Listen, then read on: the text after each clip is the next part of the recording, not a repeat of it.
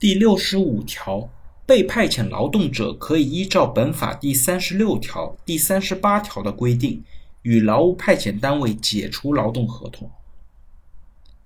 这边要明确的是呢，协商解除劳动合同以及被迫解除劳动合同的相关条款，同样适用于被派遣的劳动者。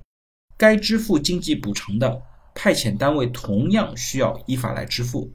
那在实务操作的过程当中呢，如果用工单位没有依法提供相关的劳动保护或者劳动条件的，或者呢用工单位它的规章制度违反法律、行政法规的规定。损害劳动者权益的，